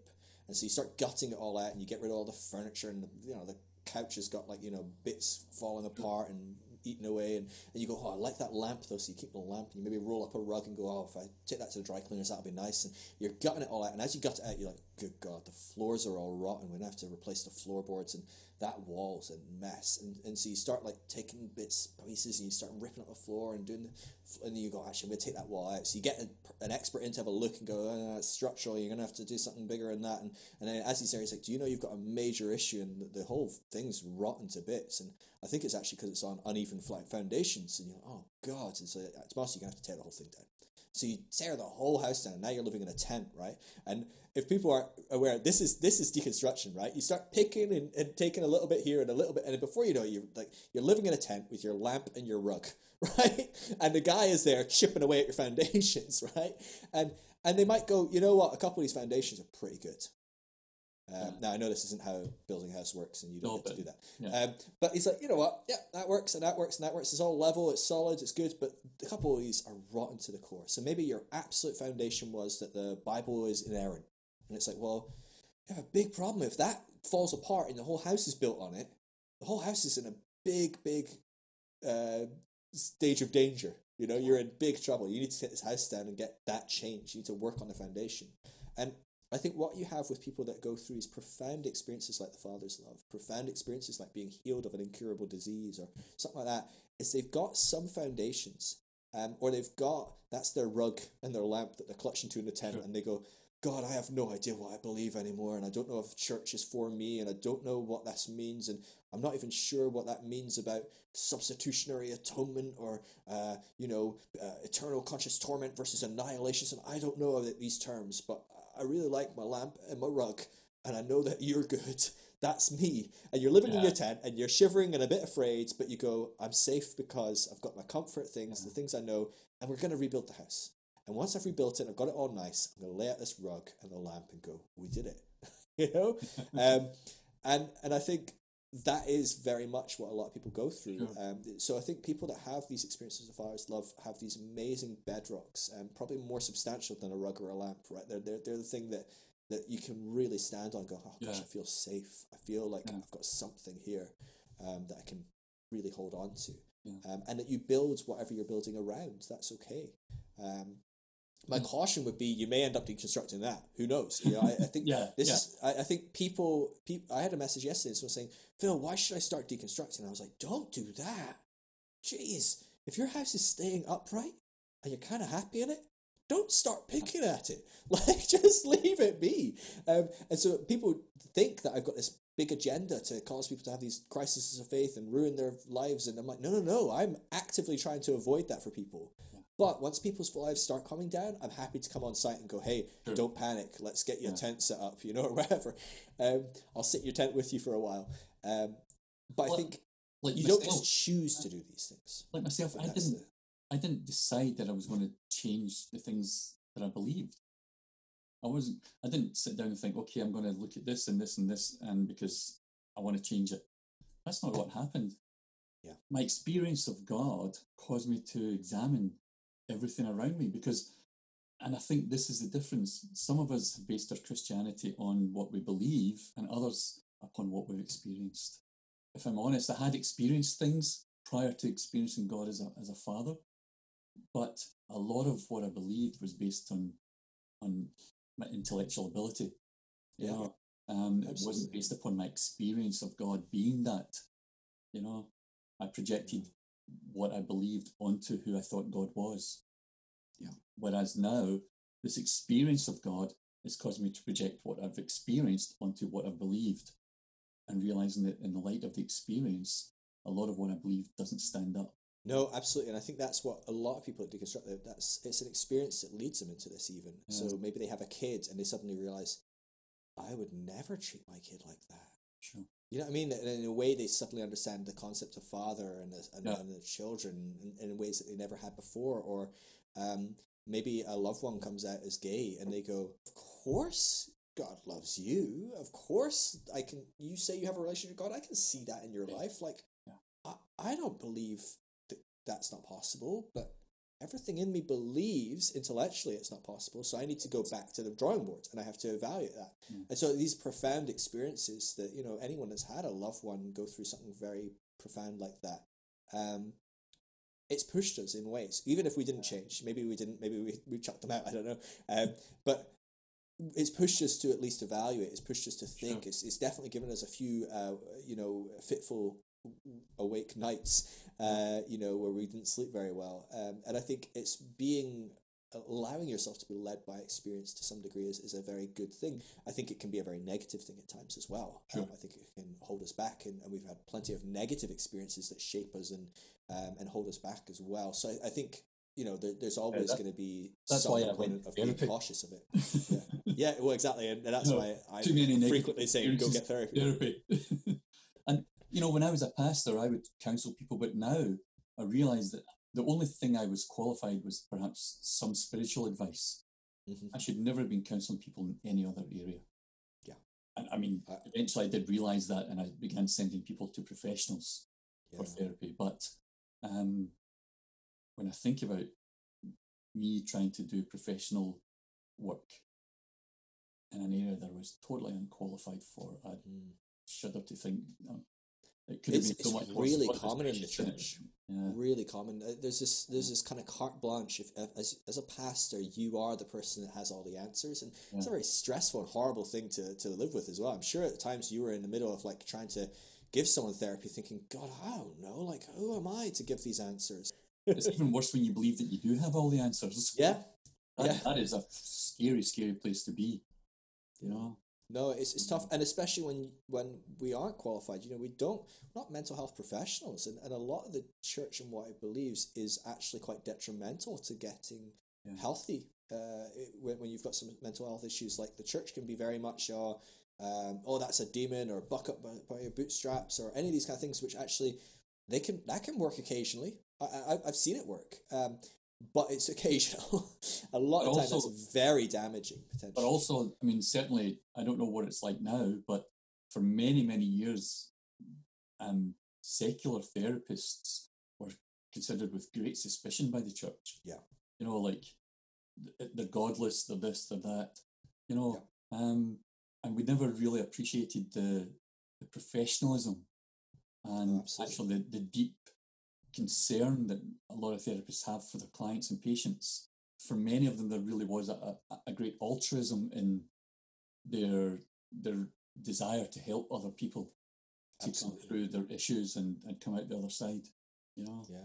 Well, I think unfortunately there's a, a big overlap in those worlds where a lot of people that end up in therapy have been really, um, a lot of their issues stem from really unhealthy beliefs that the church is establishing in them.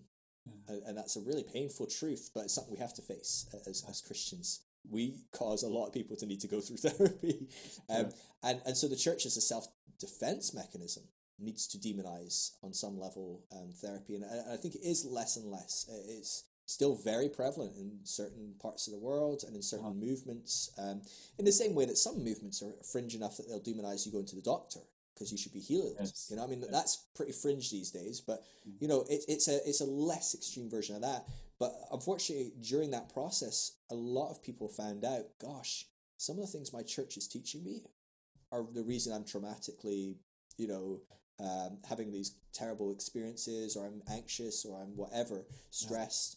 Um, and so they have to then face this reality where I go to church every Sunday and they tell me, no, that's something you have to believe or you're going to go to hell. And I go to therapy on a Tuesday and he's saying, to be honest with you, that's why you're living in hell today, um, is because you believe that. And you're left with this impossible choice between these two worlds. But Yeah. what happens is the reason the church dislike that so much is that a lot of people will then go, okay, if that's what it needs to move towards getting healthy, maybe I, again, very black and white, but maybe I throw the whole thing out. Um, But isn't it the advice, the advice that a lot of pastors would give people? If you're in an unhealthy relationship, get away from that person. Get away from that unhealthy influence. hopefully, No. I, And- I, I, I've frequently, I work with people quite often that needs therapy and, and different things. I'm, I'm like you, I'm constantly going, go get therapy, go get therapy, go get therapy. I've got big lists of people that I recommend or movements, Uh, different uh, I've movements got a few too. Um, but what I found is even um, professional therapists that are by law held to ethical standards to not allow their opinions and whatever has come in, that still happens with Christians at times. Yes. And I've seen Christian therapists whose goal is you two need to stay together because that's the Christian goal. And a pastor, when a pastor's playing therapist, that happens all the time. And that's I, I've seen the amount of people I've had. uh, Honestly, John, it breaks my heart thinking about. it, But I've I've spoke to over the years hundreds of people that have been convinced to remain in abusive relationships Yeah. by their pastor because you should stay with that. That's what God wants. Horrible thing to face. Well, God wants me to be continually abused. So who do I who do I value my, myself or God or it's such a horrible The thing. whole submit to your husband thing and all of that, isn't it? Yeah. Yeah. You can't condone leaving someone in that situation. Yeah, um, I think our, our our willingness to sacrifice people on the altar of whatever we think is right. Oh, I don't want someone to have a divorce. Like, who is it to? What is it to you if that person gets divorced? If they're healthy and happy and not being abused, surely, surely you can say that's a good thing. But uh, apparently, it's it's not so black and white uh, in some of these areas. Um, but yes, I I've seen that problem come in a lot with um, it's it's a it's a it's a sad place where I don't think anyone wins. Like you said, you know, as a pastor, I don't even think you win because you're placed in these impossible situations, and everyone expects you to have answers, and then Yes. then you start feeling you do have the answers. Then you're like you know like a little mini god, and that can do all kinds of terrible things to you as well. And it's just it's not a it's not a good system, you know. Um, and yet again, it works for some people. It helps some Yeah. people. Um, some people go into that situation needing that. I don't know. Some people will never go to a therapist, but will speak to their pastor about it. Like, so that's maybe a good, helpful thing in some situations. So I'm trying not to be so black and white in life. I'm trying to recognize, Yeah. you know what? I'm sure that you sat down and, and gave therapy to a lot of people and it was a really positive and helpful experience. Yeah. You know what I mean? I think God Uh, was very gracious in it and kept me from damaging people more than I, I could have. You know? Well, I'm sure as well you were just a wise, great, decent guy that could help people as well. You know, I mean, there's a whole mix of that. But uh, Shucks. um, yeah, I know, right? Don't do that. I'm Scottish. I, I can't take compliments. Can't take it. I know. You have to go back, go through to the bathroom, look in the mirror, and go, "You're an idiot." After this podcast, Oh. Well, That's our time's drawn close to an end, but I just want to ask you finally, Phil, like, what impact has all of this had upon you and how you view God, how you view yourself? Mm, You know, Yeah. because obviously, obviously we're talking about external things, about, but how does it come to impact upon how Phil thinks of himself? yeah. Well, I think, like like my wife was saying, it's had radical changes on me. The the freedom to do the work without um, the constraints of it has to be in this box and look like this and be like this. It has to uh, adhere to these rules or these regulations, and in the process, God needs to look like this and he has to do this and he can't do that. Like letting go of all of that has given me freedom to go. Oh, you know, something I, I've struggled with in my life is a lot of anxiety, a lot of stress, um, not being able to be present. I always live in the future. Mm. Um, I don't live in the past too much, to be honest with you. Maybe if I cut someone off and I get a bit upset, I'll live in the past for 20 minutes or whatever. But generally speaking, I, I live in the future and it makes me very anxious and worried a lot of time. And the freedom to go, do you know who's not good at living in the present, John? Christians are rubbish at it. We have no desire to live in the present. We live in the future and we live in the past. We we sit and think about our sin all the time and make right about it, and then we sit and look at the future and wait for Jesus to come. Wait for Jesus. us, Wait for the coming revival. When we're finally going to be whatever the next revival. We don't live in the present. You know who lives in the present? Eastern philosophical religions. They do the present really well. They've spent the last 5,000 years sitting on the top of mountains going, all right, I'm just going to sit here and just be with myself, and there's nothing here. Mm-hmm. And whether you agree with their their religious uh, associations and different things, that I'm like, they probably have a lot to say about how to just be still and be present. Well, that's what That I'm not hearing from a pastor or someone else. Yeah. Sorry, I missed that. Sorry. Sorry, sorry. That, that's what meditation's all about, isn't it? Just Absolutely. now. Yeah, Focus. being present, now. Uh-huh. not not adding anything to now, not adding a story, not thinking about later, not thinking about the past, but just being, I'm just here, I'm breathing. Oh, there's you know a table here, I can touch it, I can feel it, but I'm I'm aware that I'm touching and feeling it. I'm not just absent-mindedly touching the table as I'm thinking about next week when I've got that important meeting, and I need that at times to become a little bit less worried and anxious about the future because I live in the future, and and so the freedom to go, I'm going to read some books written by people that are Eastern uh, or or um, people in the West that have brought it to my language that aren't Christian, and they're talking about Right. Buddhist uh, practices and how to become more present and how to meditate well. Because Christians don't talk about that much. There is actually quite a bit more these days. Uh, there's a lot of contemplative prayer and I guess Uh, with and mind, the whole like mindfulness thing, mindfulness. Christian there's a- mindfulness is a huge thing. I know there's a Christian mindfulness movement kind of thing. You know? Yeah, there's apps and all sorts of stuff. So it, it, it's there. But at the time, I didn't know about any of this, and I was like, yeah. wow, I'm free to like, you know, go back 20 years, and I would not have been free to go, oh, what? The, how could the, a Buddhist teach me about being present? Yeah. And so I think it's just things like that, just suddenly having freedom and not going, and just because I listen to Buddhists about being present, I have to accept all their other stuff. And there's a lot of other stuff that's really good in Buddhism, just like there's lots of good stuff in lots of stuff, right? There's very few things that you can't find something good in. Um, and so, but I'm not, I'm not, just because I listen to this one person about one area, I'm not suddenly having to accept their entire worldview and system. It doesn't mean you're becoming a Buddhist just or a Hindu just or go, how can you help me? How can you serve me? How can I serve you? But just having that freedom to engage with those things. And so I think for me, I've had a lot less of a cling to this is what God looks like, this is what my life looks like, this is who I am, this is, and just be a bit more open and go, you know what, I'm going to enjoy what is right now. I'm not going to pretend what, that it's anything other than what is. Yeah. and we'll take each day as it comes. And i'll eh, walk on this journey knowing that there is um, a divine being behind all of this. I've, I've fully believe that. And, and, and undergirding all of this and guiding all of this. I think we're moving very intentionally. Humanity is moving in a direction of more love and inclusivity and Yes. acceptance. definitely. um, and, and, and i'm excited by that and i love it but i'm just going to go on the journey with it. I, I don't feel that i need to label it in certain ways. I don't feel i need to s- label myself. I don't i don't do that stuff you know? I feel like a lot more and it's given me a lot more freedom to help people wherever they are as well without judging. Um, so yeah i'm just enjoying life a lot. Well, wow, that's a, a great, a great philo- not philosophy because it's not a philosophy; it's a lifestyle, isn't it? Um, it's just a mix of it all it's philosophy it's theology it's but it's yeah like you said it's just a, a, a, socially constructed and um, internally constructed way of seeing the world you know so epistemology which ultimately yeah. leads into a lifestyle. Yeah. Which which is, you see, th- this is the thing I find interesting, Phil, because that's my experience. experiences. All of this deconstruction, whatever, you know, it's leading me into a lifestyle that is radically different from what I lived before. But it's leading me into the lifestyle that I thought Christianity should lead me into in the old way that I lived it. And do you know what? It didn't. No. The, the black and white didn't lead me into the lifestyle that I wanted to live, you know, being like Jesus or whatever you want to call it. But living this way is leading me into that lifestyle. And Yeah. and to use that, that Christian language, I'm, I'm much more Christ like now than I would have been under those stricter, rigid, inflexible disciplines. yeah You know? absolutely i've met a lot of people that are very christ-like much more than most people i've ever met in the church and they're not christian and i'm like whoa, that's kind of messing with my concepts.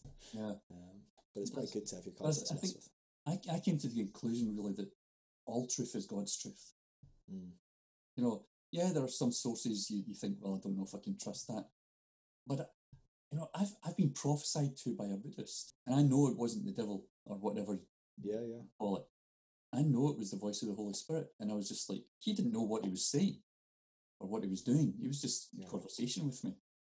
And I was just like, whoa. And it really freaked me out for weeks and weeks and weeks. I was like, "Oh, that can't that can't have been God because he was a Buddhist. God Right. can't have said that through him. You know, That's funny. What? What what religion was Balaam's ass? yeah. You know what I mean? We're so we're so funny with these things, and then we Oh, look at the Bible and we believe that a donkey set someone straight. You know, it's like, well, like, I'm sure that guy wasn't a Jew. You know, like, did you check the donkey to see if it was circumcised and uh, observed all the laws? And So so for me, that those I just just came to this place where I think all truth is God's truth. Yeah. You know, you see that in, in Acts chapter 17 when Paul quotes um, Epimenides and Aratus in Acts chapter 17. And he's, he's declaring that their words, they wrote poems about Zeus. And he's saying, no, th- this is actually the truth about the one true God. God. Yeah. But they came through non Christians, which we would Absolutely. traditionally say you can't touch that. It's can't be trusted.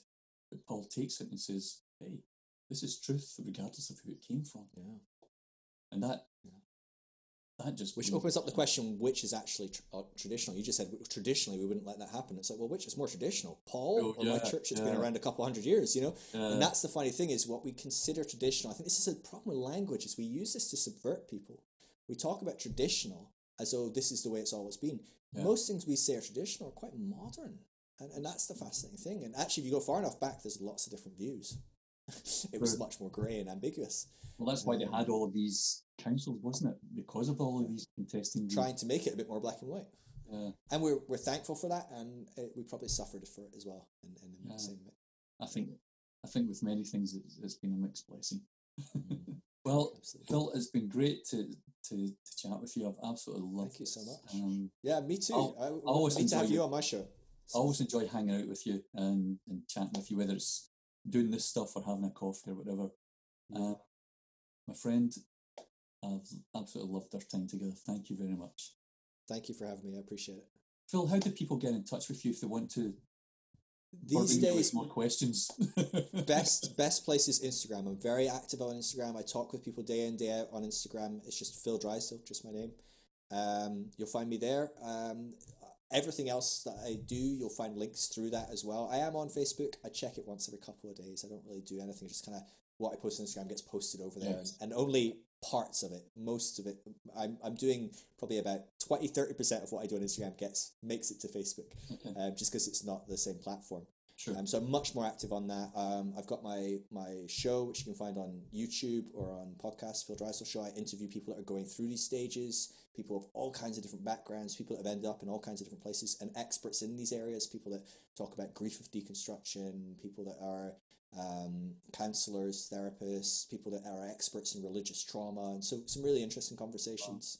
Um, if people are going through deconstruction and they feel really lonely in this process as well, um, it really can be very lonely. There is a website called the Deconstruction Network that I set up, which is it's not a place where you're going to find people that believe the same as you.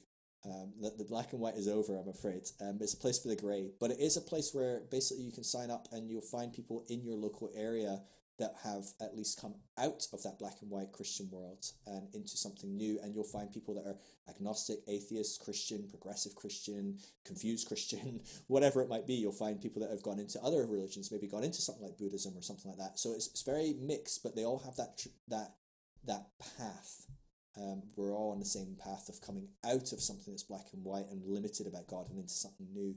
Um, and so that can be a great resource. It's completely free. Everything I do is free. Um, so the deconstructionnetwork.com is a, a great resource for that. And that's the, the vehicle through which we do a lot of our research as well. So if you want to be involved in the research that we do, you can check that out as well.